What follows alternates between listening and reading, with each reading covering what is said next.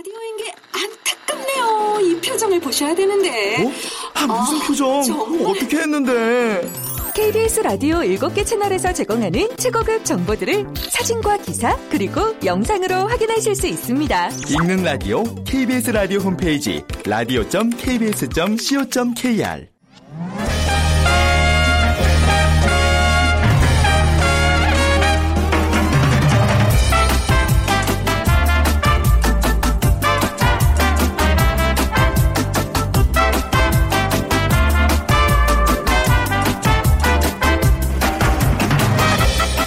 안녕하세요. 빅데이터로 보는 세상 아나운서 최현정입니다. 자, 벌써 3개월이 흘렀습니다. 지난 3월이었죠. 우리 주변에 아주 진 풍경이 펼쳐졌는데요. 월드컵도 아니고 올림픽도 아닌데 사무실에서도 또 가정에서도 낮에 TV를 켜고 집중하는 모습. 일부 마니아층에서만 즐겨보던 바둑 대결에 전 세계인의 눈길이 모아졌습니다. 사실 초보들은요, 저 같은 중계를 보고 들어도 쉽게 이해가 되지 않았지만 이세돌 구단과 인공지능 알파고와의 대국은 초미의 관심사였습니다. 자, 그리고 이런 유머도 있었잖아요. 알파고의 선전에 도대체 알파고는 어디 있는 명문 고등학교냐 뭐라는 우스갯소리까지 등장하면서 인공지능이라는 이 생소한 단어가 어느새 낯설지 않게 됐습니다. 그리고 우리 일자리를 빼앗아갈지도 모른다는 불안한 마음까지 함께 남겼는데요. 과연 석 달이 지난 지금 알파고의 여파는 우리 일상에 어떤 영향을 미쳤을까요? 자, 한번 좀 궁금해지는 시점이죠. 그래서 잠시 후 세상의 모든 빅데이터 시간에 이세돌 구단과 알파고의 대국 이후 우리 사회라는 주제로 자세한 얘기 나눠보겠습니다. 이어지는 빅데이터가 알려주는 2030 핫트렌드 시간에는요. 육아 아빠라는 키워드 분석해 드리죠. 자, 먼저 문제 하나 풀고 가시겠습니다. 빅퀴즈 드립니다. 이런 신조어 들어보셨나요? 할마, 할바. 네, 할마는 할머니와 엄마, 할바는 할아버지 아빠를 조합한 신조어인데요. 맞벌이하는 자식을 대신해 이것을 책임지고 있는 조부모들을 말합니다. 손자, 손녀, 우리 아이들과 관련이 있는데 최근에는 할마, 할바를 위한 이것 전문 교육 과정까지 등장을 했습니다. 이것은 무엇일까요? 자, 우리 아이들과 관련이 있는 네, 교육 과정이겠죠. 1번 과외, 2번 알바, 3번 육아, 4번 쇼핑 중에 고르셔서 저희 빅데이터로 보는 세상으로 정답 보내주시면 당첨되신 분께 오늘 3만 원 상당의 문화 상품권 드립니다. 휴대전화 문자 메시지 지역번호 없이 샵 9730이고요. 짧은 글은 50원, 긴 글은 500원의 정보 이용료가 부과, 아, 긴 글은 100원의 정보 이용료가 부과됩니다.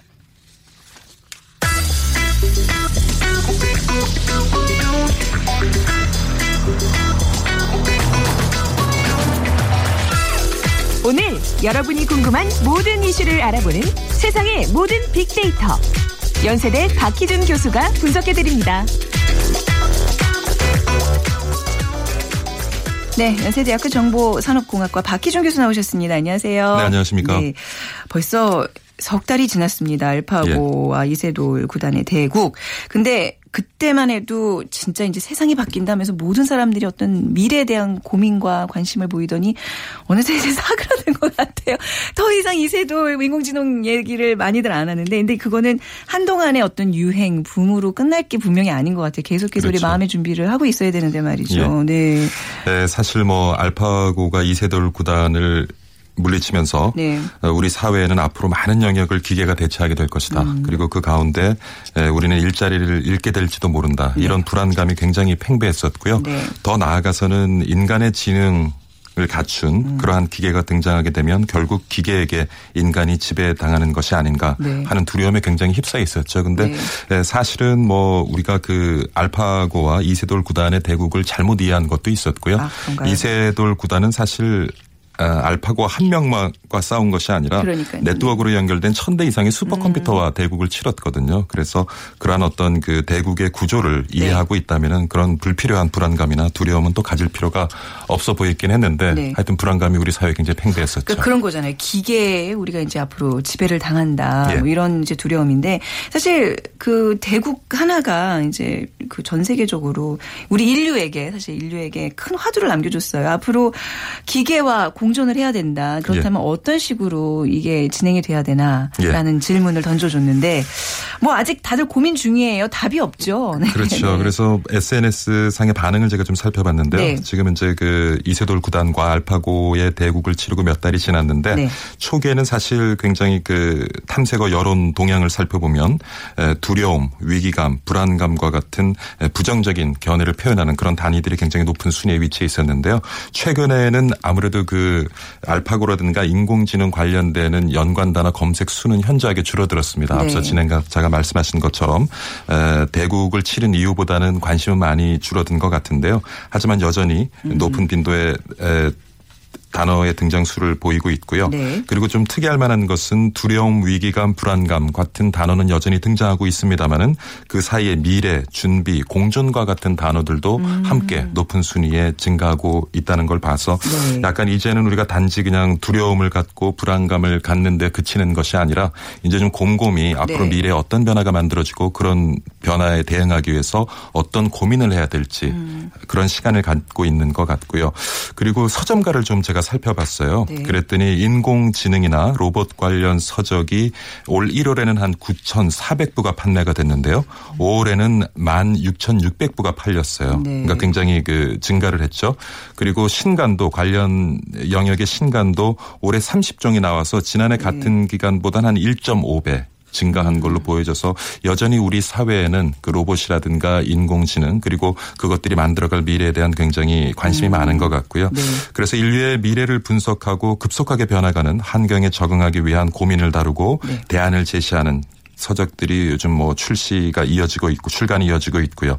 그리고 인간과 기계의 대결 구도가 아닌 어떻게 하면 함께 살아갈 수 그렇죠. 있을까? 공존의 문제죠. 예, 네. 공존의 어떤 지혜를 담은 책들이 최근에 굉장히 인기를 모으고 있는 것 같습니다. 이거를 이제 오늘의 키워드를 그래서 저희가 post human으로 잡아봤어요. 그러니까 예. 이말 자체가 이게 풀이를 하면 이제 인간 시대의 그 이후의 시대를 얘기를 하는 거잖아요. 예. 그러니까 post human 하면 왠지 human 사람이 없다는 뜻으로 예. 이렇게 받아들일 수 있는데 이걸 좀 어떻게 좀 정의를 할수 있을까요? 최근 들어 많은 예. 잡지와 신문들이 post human이라는 그런 음. 키워드를 가지고 주제를 가지고 어, 시대를 조명하는 특집 기사들을 많이 싣고 있거든요. 네. 그래서 모르겠습니다. post human이라고 하면 굉장히 생소하게 네. 들리는 청취자분들도 있겠지만 과학 기술을 기반으로 인간의 정신적, 신체적 능력을 개선하려는 문화 운동을 우리가 trans humanism이라고 정의를 해요. 네. 예, 그리고 그런 trans humanism의 이제 결과물이 사실은 post human이겠죠. 네네. 그래서 기계와 인간이 융합된 어떤 새로운 종의 인간을 우리가 이제 post human이라고 정의를 할 수 있을 텐데요. 예를 들면 그렇습니다. 지금 뭐 심장 질환 앓고 계신 분들 많겠지만 지금 인공 심장도 임상 실험 중이고요. 짧게는 5년, 길게는 10년 안에는 상용화될 것으로 보여집니다. 그래서 지금 한 예를 제가 설명을 드렸지만 우리 신체 지금까지는 기계를 인간과 분리된 도구로서 우리가 다루어 왔지만 네. 그러한 기술의 발전으로 해서 기계들이 우리 신체로 들어오게 되는 아, 거죠. 네. 지금은 우리가 단말기를 가지고 필요한 아. 정보를 찾지만 그러한 단말기도 우리 머릿속에 들어올 다, 수가 그쵸. 있겠고요. 신체에 뭐 이식이 된다든지 뭐 이런 식으로 맞습니다. 말이죠. 그래서 네. 어. trans humanism에 대해서 굉장히 긍정적인 견해를 가진 학자들은 네. 앞으로 우리의 인- 지금 현재 인간들이 가지고 있는 신체적, 정신적 음. 한계를 극복하는데 긍정적인 영향을 줄 것이다. 네. 그래서 사실 재밌는 것은 2015년 작년이죠. 작년 초에 구글 에, 기업 부설 연구소인데 미 래연구소에서 어, 출간한 보고서를 보면은 2050년에는 네. 인간 수명이 무한 연장될 수 있다라는 아, 예측. 그런 내놓고 있거든요. 그건 네. 어떻게 보면은 지금 제가 정의하고 예를 말씀드린 그런 포스트 휴먼을 염두에 음. 두고 어 만들어진 예측이 아닌가 싶기도 하고요. 네. 하지만 우리가 중요한 것은 사실 이러한 기술의 발달로 만들어진 여러 가지 의 효익을 음. 어, 우리가 제대로 어떤 분배할 수 있는 그러한 사회적인 기제를 만들어내지 못하면 네. 지금 우리 사회 속에 만연해 있는 갈등이라든가 아, 그다음에 음. 뭐 혐오라든가 이런 것 그러니까 지금 만들어지고 시장에 소개되는 기술을 일부의 자본가나 누군가가 어, 독점적으로 소유하게 될 경우에는 음. 맞습니다. 우리 네네. 사회에 더욱더 양극화가 심화되지 않을까 네. 하는 고민도 한번 해봅니다. 그러니까 이게 뭐 불로장생이라는 게 사실 그렇잖아요. 그러니까 뭐 고통의 연장이 되면 안 되고 예. 모든 사람이 행복한 게 이제 다 많은, 많은 사람들이 누리고 그게 이제 연장이 되면 그게 진정한 어떻게 보면 유토피아 같은 세상일 예. 텐데 이제 post human 그러면 왠지 좀 두려 우리가 너무 영화에 영화 같은데 영향을 많이 받아서 그런 그런가요? 굉장히 좀 두려움이 앞서거든요. 두렵죠. 네. 예, post human이라는 단어가 주는 어감도 굉장히 그렇죠. 인간 네. 다음에 어떤 종이 출현할까에 그렇죠. 대한 네네. 궁금증을 자아내기 충분한 단어라고 생각이 되는데요. 앞서 말씀 말씀드린 것처럼 사실 새롭게 개발되고 시장에 소개된 이런 첨단 기술들 우리 사회에서 많은 효익을 만들어 나갈 수 네. 있죠. 그렇지만 그 효익을 우리 사회 구성원 전체가 나눌 수 있는 방안에 대한 진지한 고민이 좀 우선시 되어진다 되어, 되어져야 된다고 음. 네. 생각을 하는데 오늘 말이 굉장히 좀- 아니요. 예. 제대로 하셨어요. 어법이 틀리지. 예, 그래서 얼마 전에도 사실 우리 시장에 네. 있는 많은 규제들이요. 그래서 그런 규제들을 철폐해서 관련 산업들을 진흥시키기 위한 우리 정부 사회 노력이 요즘 네. 최근 많이 일어나고 있는데 그래서 드론이라든가 네. 무인 자동차, 자율주행 자동차 관련된 규제들도 얼마 전에 많이 없애는 노력을 그랬죠. 했고요. 네. 근데 중요한 것은 뭐냐면 그러한 산업 경쟁력을 갖추기 위해서 관련된 산업을 진흥시키기 위해서 규제를 푸는 것도 굉장히 중요하지만 음. 네. 그러한 기술들을 우리 사회가 수용한 다음에 음. 그러한 기술들의 역기능을 어떻게 최소화하는지에 대한 고민도 사실 동시에 이루어져야 돼요. 네. 지난번에 그 알파고와 이세돌 구단의 대국 이후에 사실 1, 2주도 안 돼서 정부는 뭐 엄청난 관련 분야의 투자 계획을 내놓기도 했고요. 네. 그리고 몇 달 뒤에는 관련 산업 진흥을 위한 규제 철폐 에 대한 노력을 많이 기울이고 있는데 그 이면에 사실 우리가 규제 철폐라는 얘기를 합니다만은 저는 글쎄요 뭐 불필요한 규제는 분명히 철폐가 되어져야 되겠지만 네. 저는 시대적 환경에 맞게 규제를 수경 보완해 나가는 것 음. 네. 오히려 규제 완성도를 높여가는 것이 더 중요한 것이 아닌가 그래서 네. 단지 산업을 진흥시키기 위해서 규제를 없애는 것도 중요하지만 그러한 음. 기술로 인해서 만들어질 여러 가지 사회의 역기능 부작용들을 최소화하기 위한 노력 관련된 고민도 좀 함께 해야 되지 않을까 생각을 해봅니다. 물론 지금 말씀하신 어떤 post human 시대에 뭐 예. 산업과 관련된 뭐 규제 얘기들도 뭐 중요합니다만 이제 그 아이를 키우는 또 부모 입장에서는 post human 시대에 정말 우리 미래의 아이들은 어떤 모습으로 성장해야 될까? 그 어떤 대단한 좀 철학이 좀 있어야 될 것 같거든요. 그렇죠. 어떻게 생각하세요, 교수님? 사실 저도 네. 뭐 아이들을 키우는 입장에서 네. 굉장히 미래에 대한 두려움이 있는데요. 네. 음. 저좀 편하게 한번 생각을 해보고 싶어요. 사실 우리가 자동차도 만들어냈고 비행기도 만들어냈어요. 자동차가 시장에 소개가 되고 비행기가 소개가 될 때도 지금만큼은 아니지만 어느 정도 혼란이 있었고요. 근데 우리가 이걸 생각해 보면 우리가 자동차를 만들었지만 자동차보다 빠르지는 못합니다. 네. 비행기를 만들었지만 비행기보다 빠르지는 못해요. 현미경을 만들었지만 현미경보다 사물을 자세히 들여다볼 수는 그렇죠. 없어요. 네네. 그래서 지금 얘기되고 있는 인공지능이라든가 로봇이라든가 이것들을 우리 삶의 질을 높여줄 수 있는 도구로 음. 계속 우리가 활용하는 자세가 필요한데 근데 저는 뭐가 문제냐면 이런 기술이 발전하고 이런 기계들이 우리의 삶의 많은 영역을 대체하는 것도 문제지만 네. 그 시간 이전에 네. 우리가 점점 기계화되고 있는 것은 아닌가. 어, 예. 네네. 자 보세요. 음. 우리가 최근에 이제 몇 번 제가 방송에서도 언급을 했지만 소통도 굉장히 파편화되고 있고요. 네. 그리고 이전에는 뭐 한마디를 나누기 위해서도 한 시간에 따뜻한 만남을 가졌다면 이제는 한 줄의 문자 하나를 툭 보내고 말거든요. 네. 네네. 어떻게 보면 우리가 사실 지금 발전해가는 기술 그리고 만들어지는 기계를 우리가 도구로 사용을 해야 되는데 그것이 어느 순간 우리 삶의 목적이 되지 않나 음. 네. 하는 생각이 들고요. 그래서 이러한 것들을 도구로 계속 우리가 사용하기 위해서는 음. 우리가 말려들지 말아야 되죠. 그렇다면 뭐, 뭐가 필요하냐.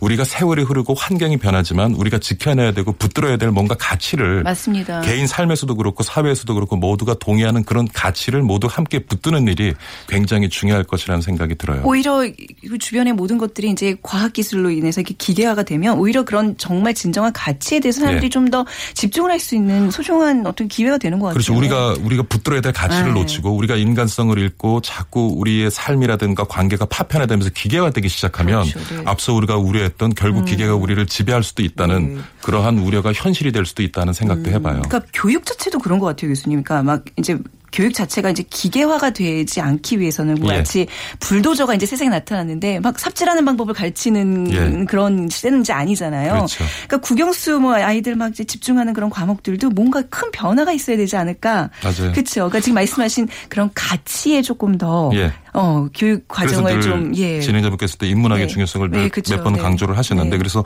우리 사회가 기능 중심, 성과 중심으로 가게 네. 되면 결국 우리는 기계화 될 수밖에 없고 네. 우리가 그쵸. post 뭐 human이라고 얘기하는 그런 앞으로의 네. 먼 훗날의 시대에서 우리가 우리 삶의 주도권을 잃을 수도 있지 않나는 생각도 그쵸. 들어요. 또 이제 아주 뭐 경쟁력이 우선 없어지는 거잖아요. 예? 그래서 네. 한번 더 강조하고 싶은 것은 꿈을 가져야 된다. 아, 꿈이요. 예, 음. 우리가 붙들어야 될 가치, 그걸 어떻게 네. 지켜낼까를 고민하고 네. 그것을 지켜내는데 여러 가지 기술이나 기계를 도구화하고 수단으로 사용하는 네. 그런 방법을 좀더 고민을 해야 된다. 너무 제가 오늘 말을 아니에요. 어렵게 뜬구름 잡는 소리. 한건 아닌지 모르겠습니다만은 꿈을 가지라는 얘기를 그냥 처음부터 하셨으면 좀 뜬금없지만 이 예. post human 얘기를 착 하다가 꿈 얘기하니까 정말 딱 다가오는데요. 네. 감사합니다. 네. 자, 정말 꿈을 가지고 정말 앞으로 우리가 다가올 미래에 대해서 항상 준비하고 또 유연한 사고를 가지고 우리가 그렇죠? 주도해야죠. 기계가 아 니라. 그렇죠. 예. 네, 알겠습니다. 자, 오늘 새로운 시대 post human에 대한 이야기 연세대학교 정보산업공학과 박희준 교수와 함께 나눠봤습니다. 감사합니다, 교수님. 네, 감사합니다.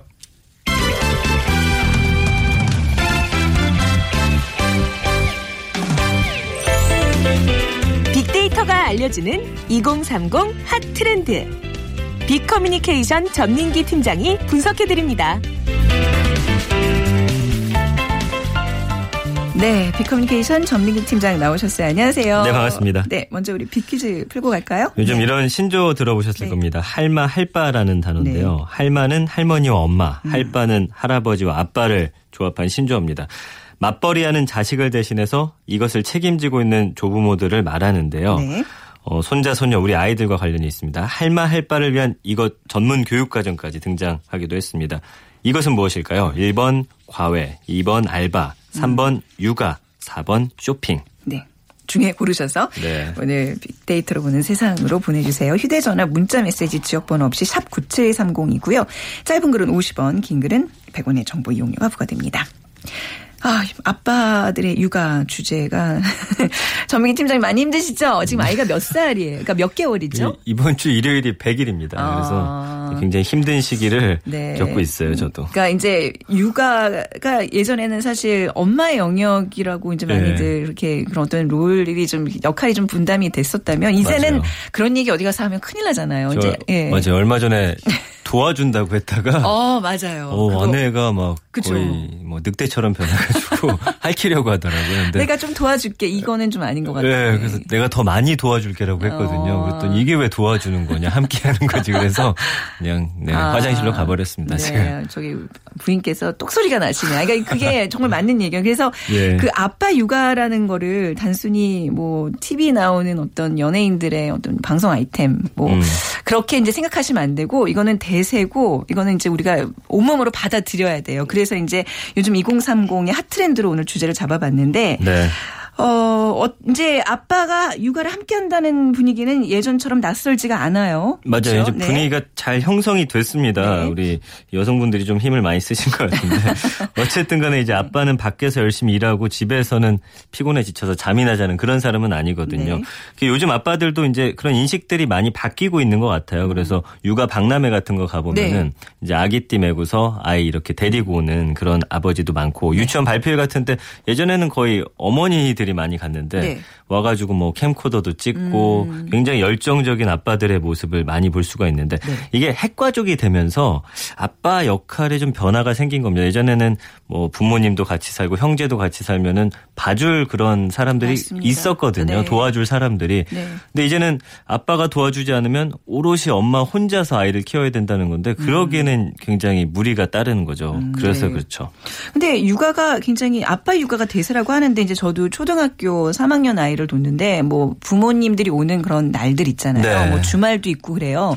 그런 날 가보면 근데 정작 아빠들이 많지는 않아요 아직까지. 음. 그래서 뭐 육아 뭐 이제 부부가 이제 함께하는 게 요즘 추세라 그러는데 왜 이러지? 아직은 좀 내 제 세대는 그 거기까지는 못 미쳤나 이런 생각도 해보거든요. 네네. 근데 또 실제로 어떻게 조사해 보면 육아라는 아빠는 오히려 줄고 있다면서요. 이 약간 좀 네. 먹고 사는 문제가 걸려 있어요. 현실적인 문제인데 최근 몇 년 사이에 이제 육아빠라고 합니다. 육아하는 아빠 그다음에 네. 프렌디라는 신조어가 프렌디, 있는데 네. 친구 같은 아빠 네. 이런 아빠 육아 참여 분위기는 확산이 되고 있는데 실 제로 육아에 참여하는 아빠는 조금 줄어든 것으로 음. 나타났어요. 그래서 보건복지부가 2015년 전국 육아 실태 조사를 했는데 네. 자녀 돌봄에 참여한다. 그러니까 적극 참여, 참여 이런 아빠의 비율이 44.6%로 2012년에 50.2%보다 조금 낮아졌습니다. 네. 반면에 육아에 참여하지 않는다는 아빠는 12.6%로 2012년보다 4.5% 포인트 좀 늘어났거든요. 네.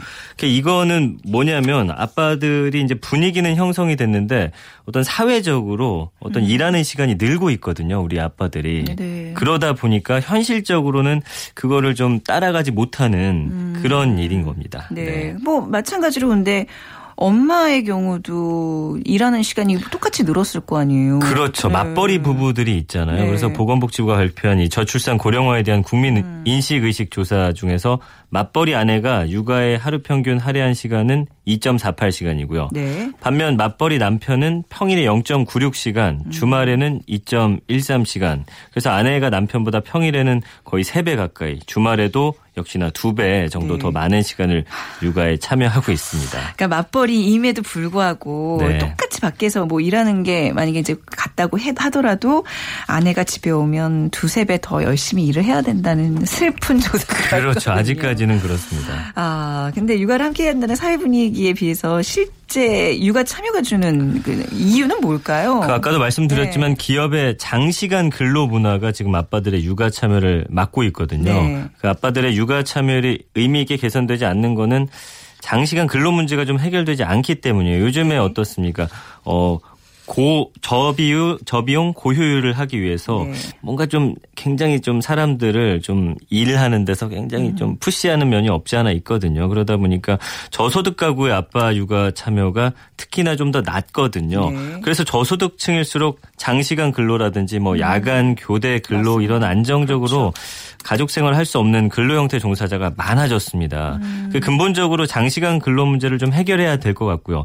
미취학 아동을 둔 부모의 어떤 탄력 근로라든지 네. 근로시간 유연제를 저소득층까지 폭넓게 확대를 해줘야 되는데 그럴 수가 없는 게 현실이죠. 요즘에 어떤 그런 계약 형태라든지 이런 것들이 네, 좋지 않기 때문입니다. 이게 근데 그 이제 저소득층의 얘기가 아니라 이제 뭐 일반 그 회사에서 분위기인데요. 네. 뭐 크리스마스나 어린이날 이런 날 음. 이제 누군가가 숙직을 해야 되고 뭔가 일을 해야 될 경우에는 남자분들이 잘 바꿔주세요. 아, 그래요? 네. 아, 피곤하니까 차라리. 그러니까 네. 회사에 나오겠다. 뭐 일부러 더 일을 연장해서 하는 그런 분위기도 네. 있고 또 반면에 뭐 추석이나 설날은 여자 선후배들이. 그렇게 본인들이 근무를 하겠다고 또 나섭니다.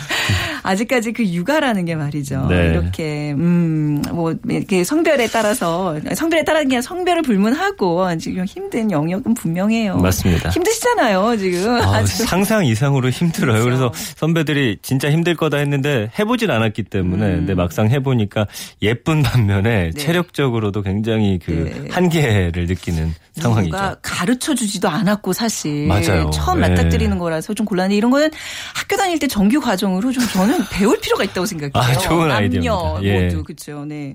근데 이제 정부가 아무튼 아빠들의 육아휴직을 적극 장려는 하고 있어요. 네. 그렇습니다. 정부가 이제 육아휴직제 가운데 지금 어 5.6%가 남성이거든요. 네. 이 비율을 올해 6.7%로 늘리겠다는 목표 잡고서 음. 관련 정책을 추진하고 있습니다. 육아휴직자가 지난해 여성이 8만 2천 명 정도 됐고 남성이 한 4,800명이었거든요. 네. 그래서 비율을 어 6.7%로 늘리려면 남성 육아휴직자가 한 6천에서 7천 명까지는 올라가야 돼요. 음. 근데 이걸 사실 실현될 거라고 믿는 사람이 많지는 않다고 합니다. 네. 왜냐하면 사회적인 인식이 바뀌어야 되고 특히 아빠가 회사에서 음. 저 육아휴직 좀 쓰겠습니다라고 했을 때 어떤 선배들의 반응이라든지 네. 윗분들이 아, 너 그래? 야, 우리 때는 그런 거 없었는데 왜 그러니까요. 음. 그걸 쓰려고 하냐라는 아직은 인식이 좋지가 않습니다. 네. 그래서 뭔가 아빠가 육아에 적극적으로 참여하기 위해서는 어떤 회사에서 승진이라든지 음. 네. 뭐좀 이런 것들을 약간은 좀 내려놓지 않는 한은 쉽지 음. 않은 게 지금 현실이에요. 그러니까 여자들도 그래요. 음. 여자들도 이제 뭐, 어, 저 애가 어떻게 돼서 뭐 일찍 가봐야 되고, 우리 애 때문에 늦었고, 막 뭐 회사에서도 막 아이 때문에 이제 전화 통화를 하고, 이런 모습을 좋게는 아직까지는 안 보거든요. 맞아요. 예, 예. 예. 그러니까 그런 거에 있음에도 불구하고 꿋꿋하게 아무 말 없이 열심히 일하는 아이, 사람 여자 직원들을 더 대단하다고 이제 좋아하죠. 평가를 하는 추세인데, 예. 하물며 아빠가 육아휴직을 쓴다. 그랬을 때 아직 까지 우리나라 어떤 기업 뭐 문화가, 문화가 그렇습니다. 그렇죠. 네. 근데 예. 다행인 거는 육아휴직 쓰는 남성들은 그래도 꾸준히 좀 늘고 있다면서요. 이제 네. 어떤 분위기도 그렇고 아니 이제 내가 아니 국가에서도 이렇게 장려하는데 네. 왜못 쓰게 하느냐 이런 생각들이 이제. 예 네. 생기면서 좀 누군가는 이렇게 앞장서서 이 일들을 하고 있습니다. 그래서 네. 2016년 1분기에 남성 육아휴직자가 1,381명입니다. 그래서 음. 지난해에 비해서 벌써 57.3%가 늘어났어요. 네. 그 남성 육아휴직자가 전체 육아휴직자의 지금 6.5%까지 음. 정부가 이제 6.7%까지 올리겠다고 했는데 1분기까지는 성공적이고요. 네. 그렇습니다. 네. 저는 약간 그 고위직에 뭐 예를 들어서 어떤 장관이다. 네네. 제가 갑자기 뭐 아이가 육아 문제로 인해서 제가 잠시 쉬겠습니다. 뭐라든지 이게 음. 약간 모범적인 그런 사례들이 좀 있었으면 좋겠어요. 고위직들. 그래서 네. 사실은 네. 위에 선배님들이 좀 나서서 해주셔야 돼요. 그래서 네. 소셜 네트워크 그 페이스북의 창업자 마크 저커버그 가 육아휴직을 선언해서 그러- 화제가 그러니까요. 됐었잖아요. 네네네. 예, 첫달 출산 앞두고서 사내 규정에 따라서 음, 내가 네. 두 달 동안 쉬겠다 네. 했습니다. 이, 이와 비슷한 사례가 굉장히 많은데 스웨덴 왕위 계승 서열 1위 빅토리아 공주가 딸 출산하면서 남편인 인제 다니엘 공이 함께 육아휴직에 들어갔었고요.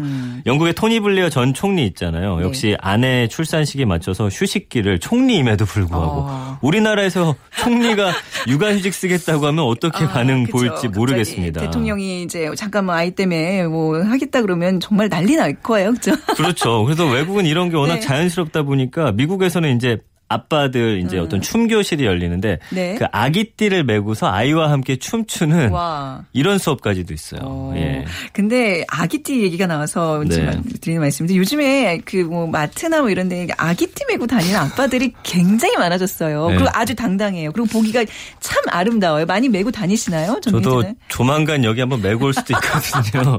그래서 아. 아. 빠들의 네. 이제 아기띠 맨 모습이 이제는 뭐 낯설진 않습니다. 그쵸. 그래서 육아 교실이라든지 음. 문화센터의 어떤 여러 프로그램들 뭐 키즈 카페, 아기 박람회 아빠들이 이제 증가는 하고 있습니다. 예전에 좀 창피했거든요. 이거 네. 맨다는 것 자체를. 아직 어떤 그런 느낌이 좀 있으세요? 저는 창피하진 않더라고요. 아, 네. 예, 당당하게 뭐 그걸 보는 이상한 시선도 못 느꼈고요. 네, 네. 그런 것들 그리고 저는 아빠랑 아기가 어떤 예쁘게 커플로 입고서 아. 다니는 모습도 참 귀엽고 이제는 뭐 자연스럽게 받아는 드리고 있습니다. 네. 예. 근데 아마 그거를 보시는 이제 부모님 세대들은 좀 다른 생각이 있을 수도 있어요. 그럴 수도 있겠어요. 예, 전민기 예. 팀장 부모님이 그걸 보신다면 어떤 뭐 반응을? 뭐 대놓고 말씀은 안 하시는데 뭐 여쭤봐야겠네요. 네. 어떻게 속마음은 어떠신지는. 네, 그렇죠. 네.